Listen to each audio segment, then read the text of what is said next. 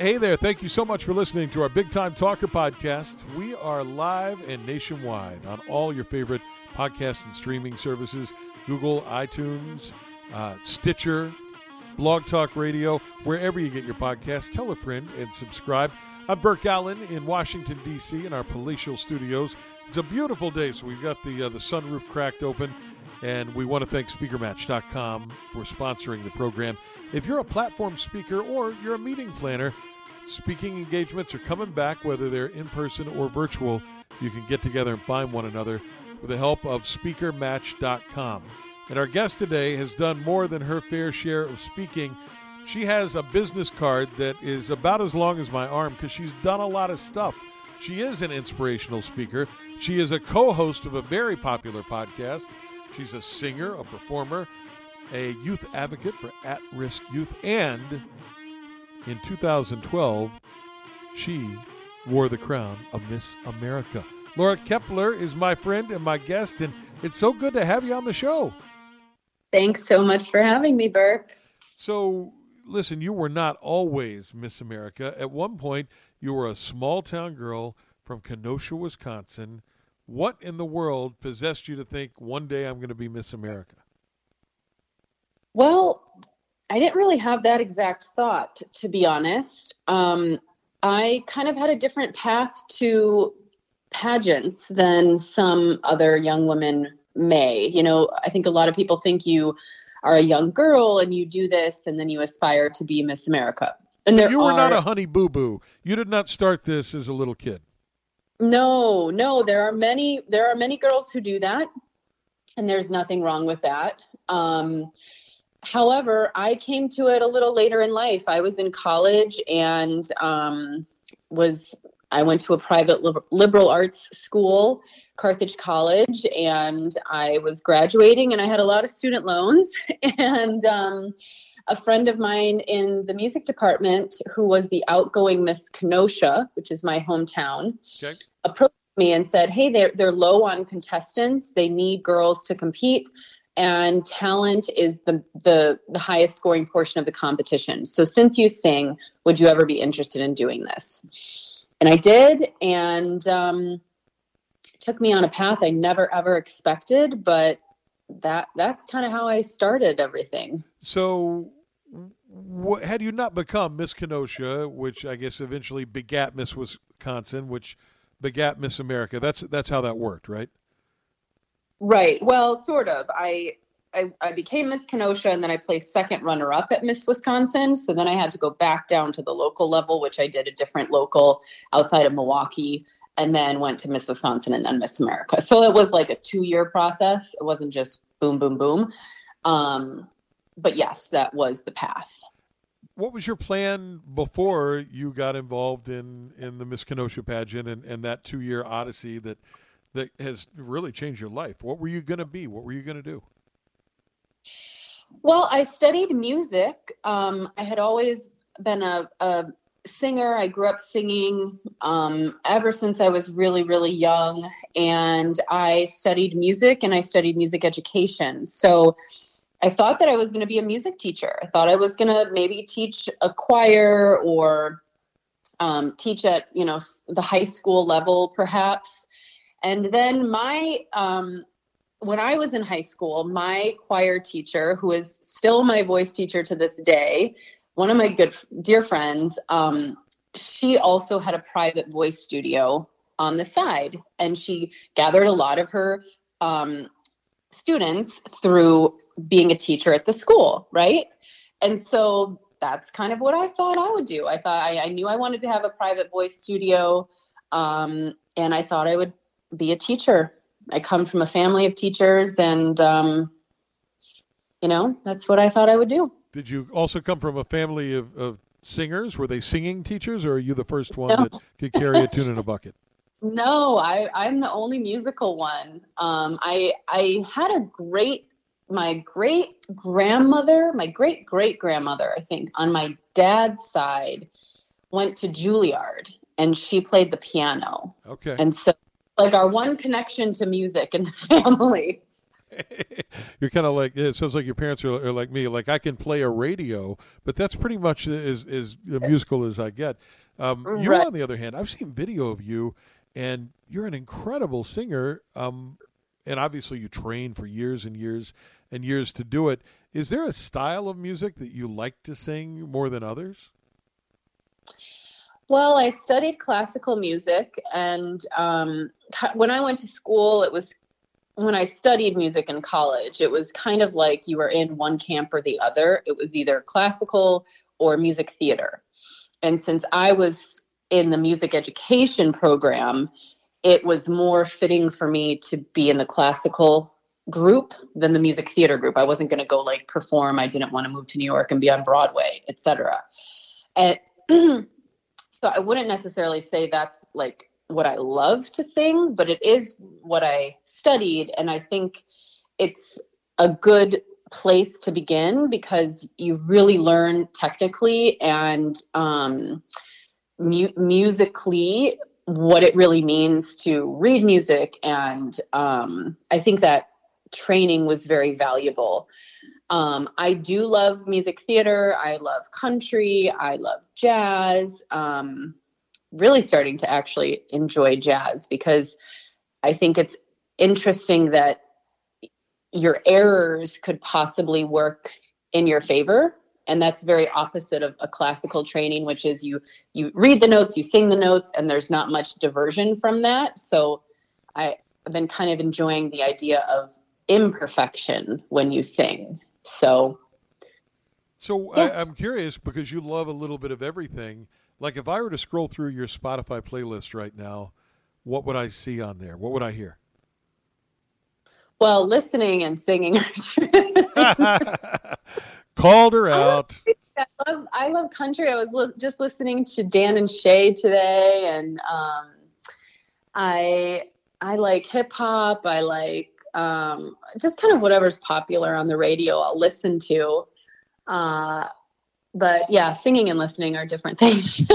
So what you're telling me is we should not expect a Laura Kaeppeler hip hop album anytime in the future. Definitely not. Okay. Laura Kaeppeler is our guest today, 2012 Miss America, and she does a whole bunch of other stuff. So the pageant thing, I think, is fascinating for a lot of people that have not had firsthand experience. We've seen it on TV. We get them all confused, all the different pageants, and then maybe we've seen Miss Congeniality with Sandra Bullock. So you've been on the inside at from the local level to the highest level. What are some of the big misconceptions that someone might have about how pageants work? There are the biggest misconception, like you said, is that they're all under one umbrella. And the one major differentiating factor about the Miss America organization is that it's a scholarship program. So anytime you win a pageant, you don't win a trophy, you don't win money, like a cash prize, you earn a scholarship. And so it's all to be used to go back to your education, to currently pay for your education or to pay student loans from your education, to put it towards a higher, a higher degree of some sort. And so that's a really big misconception. Another huge misconception is that it's a beauty pageant, that you're scored only based on beauty. Right. Miss America always has been a beauty pageant. It started in the 1920s as a bathing beauty pageant where the young women wore swimsuits, and there's these iconic pictures of the girls on the boardwalk down in New Jersey, and they were in swimsuits.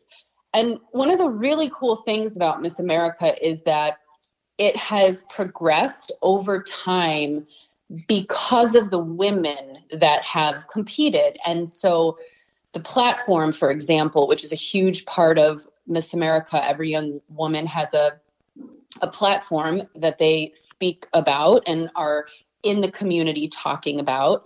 That began because one Miss America said, I'm not just a model. I want to advocate for something that is important to me. Talent came about in the same way.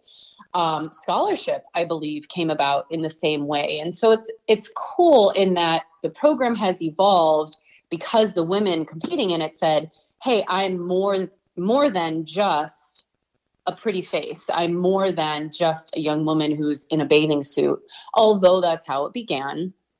It's definitely evolved and progressed with the times because of the women who've gone through the program, which is really cool. That is cool, and that begs the question, and I wonder what your thought is, and of course you're not speaking for the organization, but the swimsuit portion of it, has the time come where, in your mind, that should no longer be a part of Miss America, or does it still have a place? Well, it is no longer part of Miss America. Really? Yeah. So did it, right, but no longer do Miss America contestants do that. Well, I'm pretty sure, Burke. It was a big controversial topic a few years ago. And I believe, yep, it does not have a swimsuit portion of the competition. I had to just double check because I've been out of the know for a few years. But a few years ago, I was actually on the board of directors for Miss America, and it was a really big conversation because Miss America's always battled with its identity in society. How do we stay relevant when this is a part of our past? And it's always had a hard time owning the past and saying, yes, this is how we started, and still keeping that tradition part of the competition while maintaining the respect and integrity from people who may be watching and from the people who maybe say, hey, this isn't what women should be advocating for right now in 2021. And so that was a really controversial decision. I mean, listen, I did it. It wasn't my favorite part of the competition, right. But what I did appreciate because of it was I really learned how to exercise, how to eat well, and the discipline that it takes to really maintain a healthy body. It's not easy, and if it was, everyone would be really fit and really in shape. And the truth is it's hard and it really takes dedication. And so I really value what I learned from that, from the swimsuit portion, because I still apply that to my everyday life today. And I'm 10 years removed from the program. And by the way, Laura is the co-host of the Health Interrupted podcast with celebrity fitness trainer Gina Lombardi, and you can find it in most of the same places you find our Big Time Talker podcast. So check out Health Interrupted. I can only imagine that once you win that crown, that it's got to be like being shot out of a rocket. I wonder if there are a handful of memories or certain things that you remember from that night when it happened or that year subsequent to you winning that really stand out, whether it's, a favorite thing that you got to do or a favorite place you went or maybe a first encounter with a famous person that you would never have imagined meeting until you became Miss America. Are there a couple of things that really stand out from that year? Yeah, absolutely. It was a whirlwind, and it starts immediately. Immediately after you're crowned, you begin a press conference, and I remember someone being backstage with like a makeup bag because I was crying, and I forgot to wear waterproof mascara. Who does that? I did. I forgot to put waterproof mascara. How dare you? Yeah, I didn't think about it. And so there's all these photos of me winning, and I have these black mascara streaks running down my face. And so someone was at the off stage, and they had my makeup bag. And I remember just sitting down with someone, and she worked for the organization. And she said, we're going to go to this press conference. And she said, just be yourself. Everything is going to be great. Just be yourself. And, immediately from there were all these after parties that night. And then the very next morning I flew to the East Coast to do a big media tour. And I remember my first interview was on Good Morning America. And I just remember pulling up to the studio and walking across the street, and it was surreal. It was really, really surreal. And the rest of the year followed in that surreal feeling, because I was singing the national anthem at, you know, professional. Yeah, at everything. Yes. that was like, can she sing? Yes, have her do the anthem. Plug her in here. A lot, but at really big sporting stadiums like the Yankee Stadium and the Packers and the Chicago Cubs, and I got to travel and meet a lot of politicians. I went to the White House and met President Obama, wow, which was the highlight of my year. And actually, when I was at the White House, I went into Vice President Joe Biden's office at the time, and he wasn't there. He was traveling. So I got to hang out in his office. He had a little putting green set up in his office. And one of his aides was there, and she was really cool. We were talking. She was showing us around his office. And I just look back on that now, and I'm like, wow, that's so cool to have been in now President Biden's, you know, office.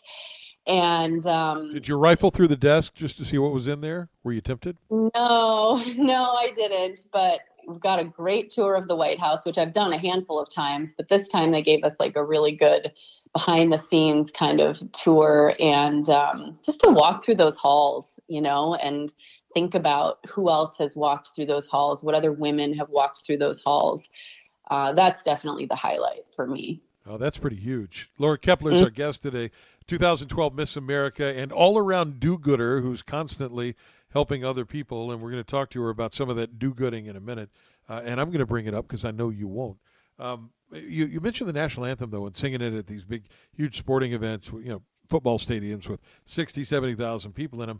I have always heard that as a singer, that's a really hard song to sing. And I wanted to see if that's true for you, or did it just roll out?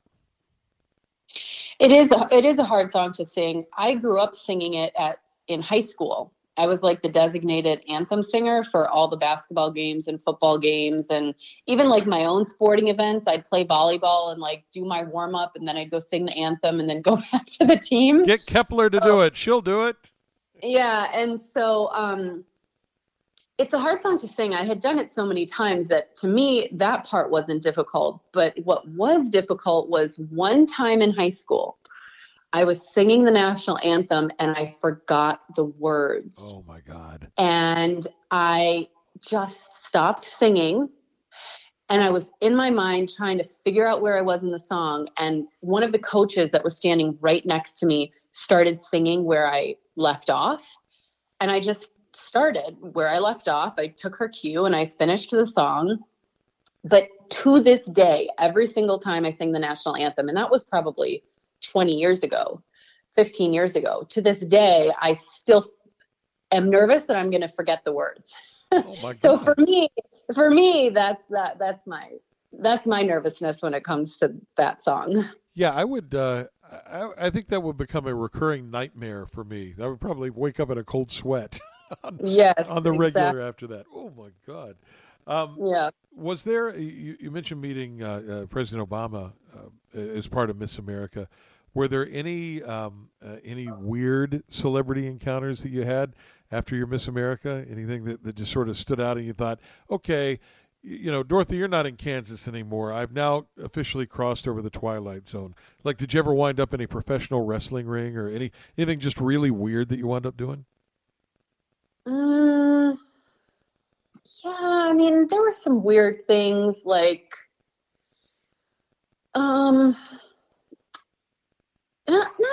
not really weird, but it's not as glamorous as everyone thinks. Like, what? Now tell me about that. How can being Miss America not be glamorous? Come on. Well, there definitely are glamorous parts to it, but it is a job, and so what people don't know is that you travel the entire year. You're on an airplane every other day, in a different city almost every other day.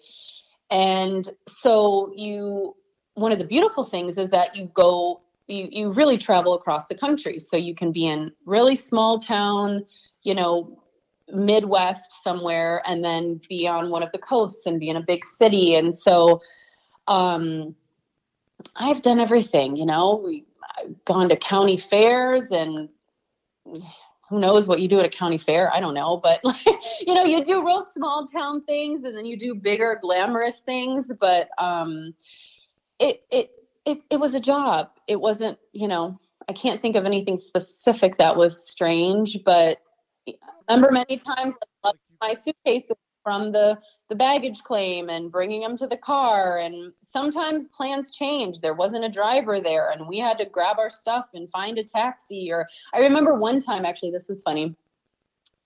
Sometimes if you were working with a nonprofit, there were certain guidelines, like, you had to have a driver and blah, blah, blah, and this kind of car, and they would meet you inside. But if we were working with a nonprofit that maybe didn't have that big of a budget, of course they made different arrangements. And so sometimes someone from the organization that you were working with would come to the airport and meet you and pick you up and take you to your hotel or event. And this one time, it must have been a situation like that, because someone from the organization met us in this teeny tiny car. It was like a 2-door car with no trunk, and I had 2 big suitcases and a carry-on, and I always traveled with another woman, like a manager type woman who had 2 big suitcases and a carry-on. Right. And inside this car, there were these big orange construction cones. And so I don't know if this person thought it was like just two people and we could fit in the back seat, and these giant construction cones were in the front seat. But we ended up like jamming all of our suitcases in that car, and then we took a taxi somewhere. I don't know, but people don't expect, all the luggage to come with. But we were on the road for the whole year. So we lived out of 2 suitcases and swapped our clothing out like every couple of weeks. So when years ago, Laura, I dated a TV anchor, and she would not go out of the house unless like every hair was in place and the makeup was perfect. If you're running all over the country and you got 6 a.m. flights, I mean, does Miss America have to look shipshape before you roll into the airport, or were there some sweatpants and hoodies kind of mornings? Yeah, for sure. I mean, Miss America isn't catapulted to like an overnight celebrity like she was years and years and years ago, where you only had 3 television stations, so everyone knew Miss America's face. So I could kind of just get away with going to the airport and no one knew who I was. So I didn't have to be super dressed up for travel days. I didn't like completely schlep it, but it wasn't getting completely ready for an event or something. Hey, tell me about, you mentioned the other Miss Americas and sort of the history of that whole thing. You're part of a pretty exclusive club there. There are not a whole ton of people that have been Miss America. And I wonder, do you guys talk? Is there like a sorority type organization, that you get in touch with one another, what the other Miss Americas are up to, or is it completely and totally disconnected? No, we're all really connected. And, every year at the pageants, of course, everyone gets together, the formers. This year is the 100th anniversary of Miss America. So there's a lot of gatherings going on. I actually hosted, years and years and years ago, the very first former Miss America gathering. We made it like a retreat weekend, because normally everyone just gets together during the pageant in Atlantic City or Vegas, I guess, where it was for a handful of years.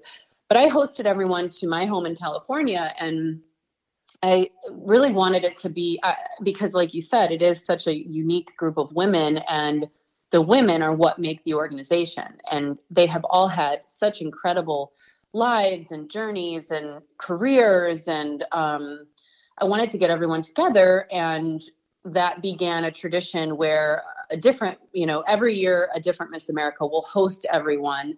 Everyone that can attend will go, and it's kind of become an annual tradition.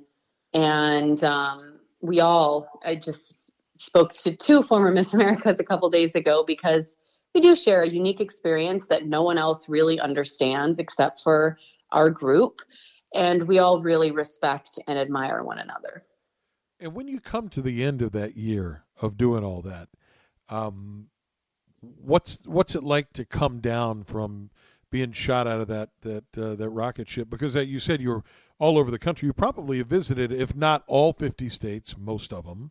And you're, mm-hmm. In and out of airports constantly, and you're constantly on TV and constantly doing the national anthem or personal appearances.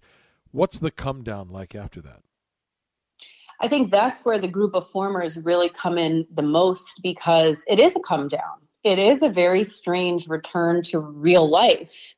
And a lot of young women have a hard time with that. There's a lot of pressure to strike while the kettle's hot, I think is the saying, like you're only that former Miss America for that year. And then there's another Miss America and another and more formers. And so there's a lot of pressure. And for me, I was very comfortable in the transition, because personally, I don't always love the attention. That was kind of uncomfortable at times. And I also really needed a break. I was talking about a lot of heavy stuff for a whole year, and I was ready for some downtime.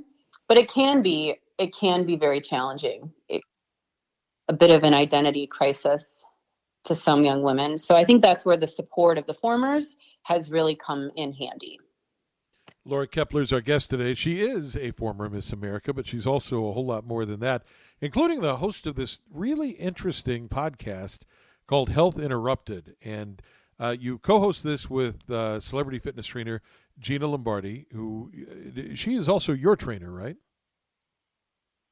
Yes. So where did the idea for this podcast come from? And for people who haven't listened, I have, and I dig it. What do you mean by Health Interrupted?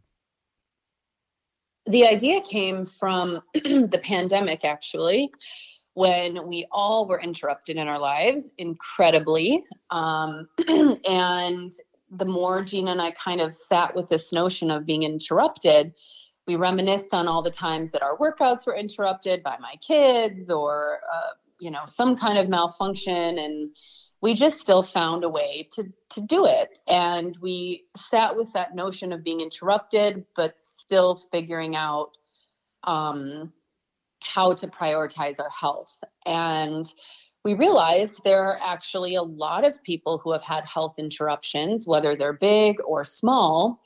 And so we created this podcast where we talk to people who've had really big health interruptions, yet they haven't allowed that to define them. And by health, I mean everything from physical to mental health, to emotional health, to spiritual health. And we also talk to experts, doctors in the field who share their secrets to optimal health. But the whole premise of the podcast is to talk to people who have had interruptions that haven't allowed them to, stop their life. And it's really inspiring to hear their stories, how they've gone on to become bigger, bolder versions of themselves and go on to do things that are pretty incredible.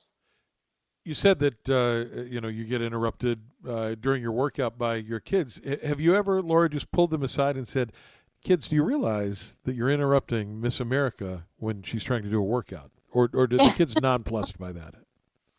They don't get that. I think, it's funny. I was back home and my mom and my sisters were like, let's watch the night you won with Ben, my son who's 6.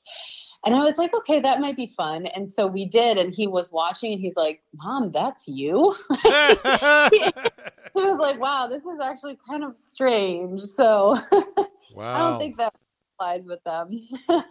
Kids could care less. Kids are honest. They just are nonplussed. Yep. That's the truth. So when you've done these Health Interrupted podcasts, I wonder if there are certain folks you've talked with in your first season that their stories really resonated with you, or or you actually thought, wow, I can't imagine overcoming, you know, that health challenges? Were there a couple that were really interested? So if someone who's listening right now says, I want to check that out, like which episode should they dial up first? Absolutely. I mean, they all are really all-inspiring in their own right. But we talked to Bethany Hamilton, who is a professional surfer who lives in Hawaii. She had a very famous accident when she was 13 where she was in the water surfing, and she was she had a shark attack, and that shark took her entire arm up to her shoulder. And she's still just, I think, weeks after she was out of the hospital, was back in the water surfing. And she shares the story of resilience and adaptation to her life with one arm, and how she was more fearful of losing surfing in her life than sharks. And so she now is a world-famous surfer with one arm. And unbelievable. It's unbelievable. We also spoke to a woman named Stephanie Victor, who was pinned in between two cars. A drunk driver hit her and drug her to another car that pinned her, where she lost both of her legs from the waist down. And she's gone on to become a Paralympic gold medalist downhill skier. And she has this story of resilience where she knew her life had purpose, and she was not going to let that stop her wildest dreams from coming true. So we talked to these people who have gone through these incredible experiences, and it's been so inspiring for me and Gina to say, wow, you know, if they can do that, we can certainly get through our minor interruptions. So, it's been really inspiring, and we hope that anyone who listens will be inspired as well. Well, I highly recommend the Health Interrupted podcast, co-hosted by Laura Kaeppeler and Gina Lombardi on most of these same platforms, and check that out. Hey, we've just got a couple of minutes left, so I need to ask you really important questions, and before we run out of time, and I want to start with this one because you are a native of Wisconsin. What is a cheese curd, and why should we eat them? Well, I actually don't like cheese. What? Wait a minute. Hold on. Let me see your Wisconsin credentials here. I mean, I like cheese, but I don't just eat it plain like a lot of people do who's from Wisconsin. But yes, the cheese curd is a fried piece of cheese, battered in dough and fried, and then eaten with, I think people like ranch maybe, or marinara sauce sometimes. It's a big hit. But you, as a healthy person, probably did not gobble down the cheese curds, especially on the run-up to the swimsuit competition. I'm just guessing here. Right. Yes, that's correct on the way to that. I wouldn't oppose one now, but it's not my favorite. Cheese is not my favorite. All right. Have you ever had an Old Milwaukee beer? Old Milwaukee? I don't know about that. Probably. I would think so. I'm beginning to really question your Wisconsin bona fides here. Listen. Uh-huh. I'm very possible in my college days. I'm sure that was something that I tried back in the days at Carthage College. But that doesn't ring a beer. Like, Pabst Blue Ribbon, I think, is from that area, of course. Spotted Cow, those are all local Wisconsin beers. Well, I'm going high shelf here. I'm going all the way to the top with the Old Milwaukee. Right. Oh, yeah. The white can with the red and blue writing, right? That's right. Exactly. Yes, okay. See, it just took me a minute. Oh, it's all coming back. So what was it like growing up there in Kenosha? Kenosha's not a big town. It's a small town. Were you... typical small town girl looking back on it? Was it a good place to grow up? Tell me about your memories of growing up in small town Wisconsin. Absolutely. I loved growing up there. The people are just such kind, genuine, hardworking, good people. And Kenosha is really a community that really comes together to support one another. And I loved growing up there. I think it was a great place to be raised. You've given back a ton to that town. And one of the things that you've done, which I think is really cool, is be a part of this Celebrate Kenosha event. And Donnie Most is one of the performers at Celebrate Kenosha, which is this big free outdoor concert. And you're putting it on along with Uline and Carthage College. Were you familiar with sort of the faux Milwaukee Hollywood connection to Happy Days? Or I guess maybe that was a generation before you, but were you aware that Laverne and Shirley and Happy Days and all that were supposed to take place in Wisconsin? I did. It was, I was a little young, but I definitely grew up watching Happy Days, the reruns, obviously. But yeah, there's a huge connection. It's amazing that he's going to host Celebrate Kenosha. I think everyone's going to really love that. Oh, it's pretty great. And Saturday Night Live legend Joe Piscopo is going to be on the bill, who's a great singer in his own right. And, he's got some great stories about meeting Sinatra. And then you've got Landau Eugene Murphy Jr., who won America's Got Talent, who you and he, I guess, have something in common because you win these big televised events, and it really does change your life forever. And I wonder if, when you think back about growing up in Wisconsin and in Kenosha, what your life, do you ever think about that, what your life would have been like had you not gone down the Miss America route? I mean, would you have continued to be maybe a music teacher there in Kenosha? Yeah, probably. I think so. Who knows what life will bring, but I definitely am grateful for all the opportunities that have come my way. And even if I were a music teacher living in Kenosha, I that would be great too. So yeah, you never know where life will take you. That's for sure. Today it took you to the Big Time Talker podcast, and I'm so glad you took time out to hang out with us. Hope you had fun. Thank you, Burke. It was great. That is my pal, Laura Kaeppeler. She was Miss America in 2012, but she's also a great inspirational speaker, the co-host of the Health Interrupted podcast, a classically trained singer who wants to sing more jazz, so we need to work that out. She does lots of advocacy work for at-risk youth, and you can find out more about her at laurakeppler.com. That's Kaeppeler, laurakeppler.com. Laura, thanks for hanging out today. Thank you so much for having me, Burke. The Big Time Talker podcast is brought to you by our friends at SpeakerMatch.com, the world's largest online virtual speakers bureau. From our studios in Washington, D.C., I'm Burke Allen. Thank you so much for listening today. Go out and make it a great day. Bye, everybody.